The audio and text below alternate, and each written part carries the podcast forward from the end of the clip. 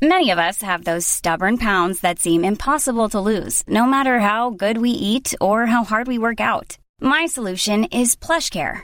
PlushCare is a leading telehealth provider with doctors who are there for you day and night to partner with you in your weight loss journey. They can prescribe FDA-approved weight loss medications like Wegovy and Zepbound for those who qualify. Plus, they accept most insurance plans. To get started, visit plushcare.com slash weight loss. That's plushcare.com slash weight loss. Hey, it's Ryan Reynolds, and I'm here with Keith, co-star of my upcoming film, If, only in theaters May 17th. Do you want to tell people the big news?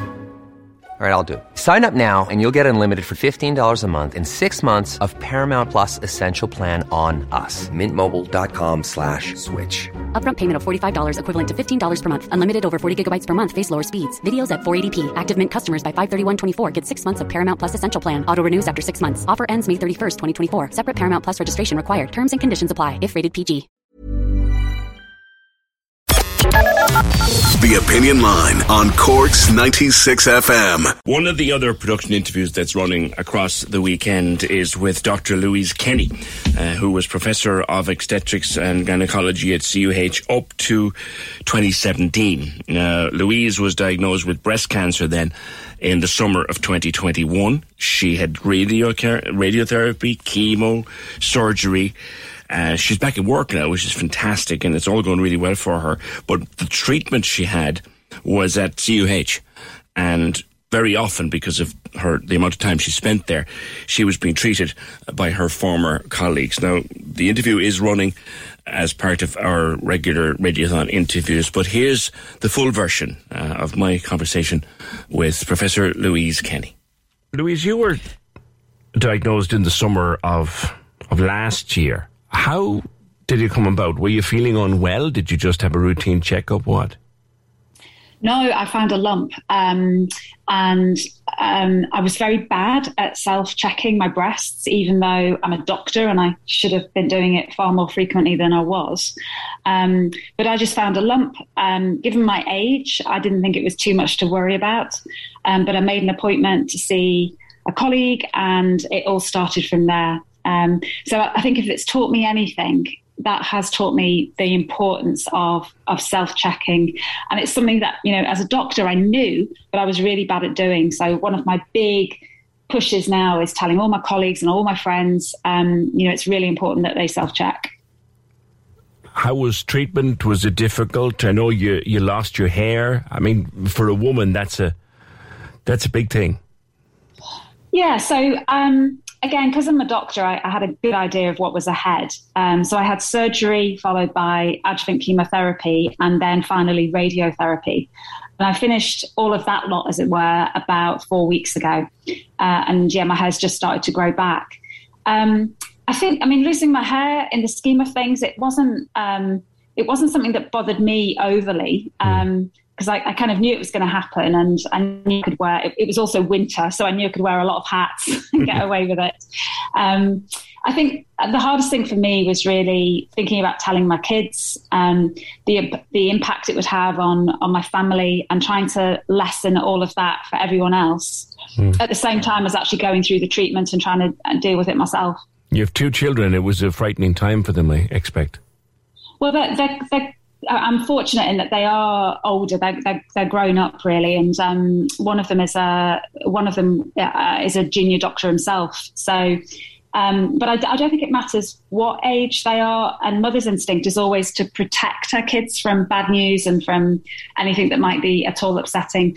And it's hard as a mother, um, a not being able to protect them, but also being the cause of it that's yeah. that's really quite challenging, and that was something that um, I think I'd underestimated. I, I, found that one of the hardest things to deal with. Mm, there was something very nice they did for you.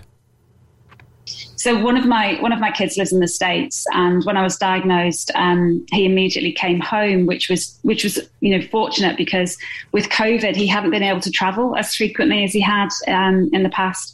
But when I was diagnosed, he he came home, and uh, he, he's recently married. And my son and my lovely daughter in law made a, a, big box and they filled it with an envelope um, for every day of my active treatment. There were like literally, you know, dozens and dozens of envelopes in the box.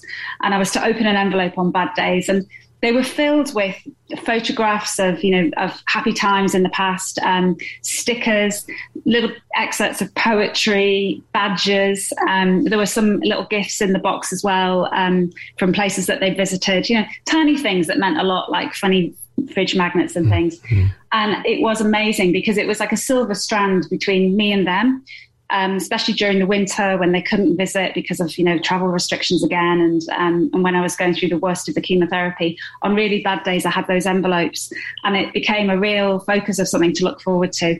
It really did keep me going, and it was a lovely, lovely idea. And were there many bad days? I mean, it does get tough. We're told. Yeah, I mean, I won't, I won't, I won't lie. Uh, I found the second lot of chemotherapy uh, after Christmas quite hard. Uh, and again, as a medic, I, I knew it would be. as a junior doctor, I'd actually administered similar chemo regimes to, to patients um, when I was a, a, junior doctor myself. So I, I kind of had seen it through the prism of being a doctor. So I knew what to expect. But I don't think anything really prepares you for the fatigue um, and just the general sense of malaise. So I, I did find that quite tough. Um, but happily, um, you know, all things come to an end. It didn't, you know, it only lasted for that particular cycle of chemotherapy only lasted for four months. And I was really glad to see the back of it. A lot of your treatment, um, because you divide your time between the UK and, and Cork, a lot of your treatment was by former colleagues. You obviously had the highest respect for them anyway, but it's gone up a notch, I suspect.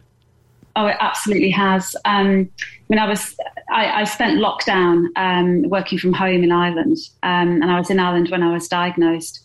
Um, but actually, I would rather have been, you know, I wouldn't have rather been anywhere else. I wanted to be treated at, at home in Cork and by colleagues that I know and have a huge amount of respect for. Um, and I think, you know, I, I, I, thought then and I still think now, it's much harder on, on my colleagues than it is on me. I think it's always, it's a huge privilege being asked to look after a colleague. Um, we always count it as a, you know, a mark of, of respect and a huge privilege but it's something that if you're honest you'd rather pass on. Because with, with that um, with that ask comes you know huge challenges. And I, I, know that they felt the weight of that responsibility. Mm. um, but I have to say I felt so well taken care of from start to finish. And I was acutely aware of all the pressures they were operating under you know still coming out of the pandemic. In fact when I was diagnosed we were still in the middle of the pandemic. All the pressures that put on them um, I, you know, I could see it, and yet I could also see that it never for one minute interfered uh, in any way, shape, or form with the quality of the care that they offered, not just to me, mm. um, but when you're in, you know, when you're in a on, on, the cancer pathway, you get to know your fellow patients very, very well, and I, I could see that you know the care that they extended to everyone was was the same, and it was outstanding mm. uh, in terms of the quality it was no surprise, given what you do for a living, that you are a huge advocate of research. But from what we said earlier on, you're also a huge advocate of self checking now. Absolutely. I, I, when I broke the news to um, my my team in work, um, I I said in my email, I sent an email out to a very large team. I sent an email saying, look, you know, been diagnosed with breast cancer, but um, I want you to take huge encouragement from what I genuine, genuinely believe is, um, you know, a, a, hard cold fact. There is no better time in history to be diagnosed with cancer than right now. Um, the only better time is tomorrow because there'll be further scientific advances. The, the pace of scientific advance in, in medicine at the moment is is astonishing. Um, and I took huge comfort from the fact that I was going to receive, you know, the very best care that was informed by, you know, recent decades of outstanding high quality research. And it, and it has the, the, the prognosis for patients like me has been transformed in the last decade. Um, and many people now uh, with my diagnosis go on and have you know cancer is cure is curable mm. in in far more cases than it was even just a decade ago. So I took huge huge uh, comfort from that, and it's something that I firmly believe. And as I say, that the the second part of that is that we all have a part to play in that process. The earlier cancer is diagnosed, the better a chance for cure, and that's where self checking um, comes in. Uh, you know, check obviously check breasts, check testicles. We need to remove the stigma around cancer so that people are able to talk about lumps and bumps and, and other issues much more openly than I think some some people still do, um, because that ability to talk, that ability to check, and the ability to self refer if you're not happy about something is critical in catching cancer early. You're we back- have screening programs for a huge amount of cancer, um, and engagement in those screening programs is important. But still, the best screen is yourself. If you think that something's up, don't don't ignore it. Don't pretend it's not there. Don't hope that it just goes away by itself. See a doctor. and treatment has gone well. You're you're back at work, I believe. I am, yeah. I'm back at work. So I finished radiotherapy um, a couple of weeks ago, and I'm, I've been back at work part time for the last uh, ten days. I'm going back full time uh, next month. I work in, although I'm a doctor, I work in the university sector, and this is an important time of the year. Um, so I was keen to get back um, before the end of this academic year, um, and it's it's been just wonderful being back. Um, it's you know it's it's such a privilege to be on the other side of this treatment, feeling as well as I do.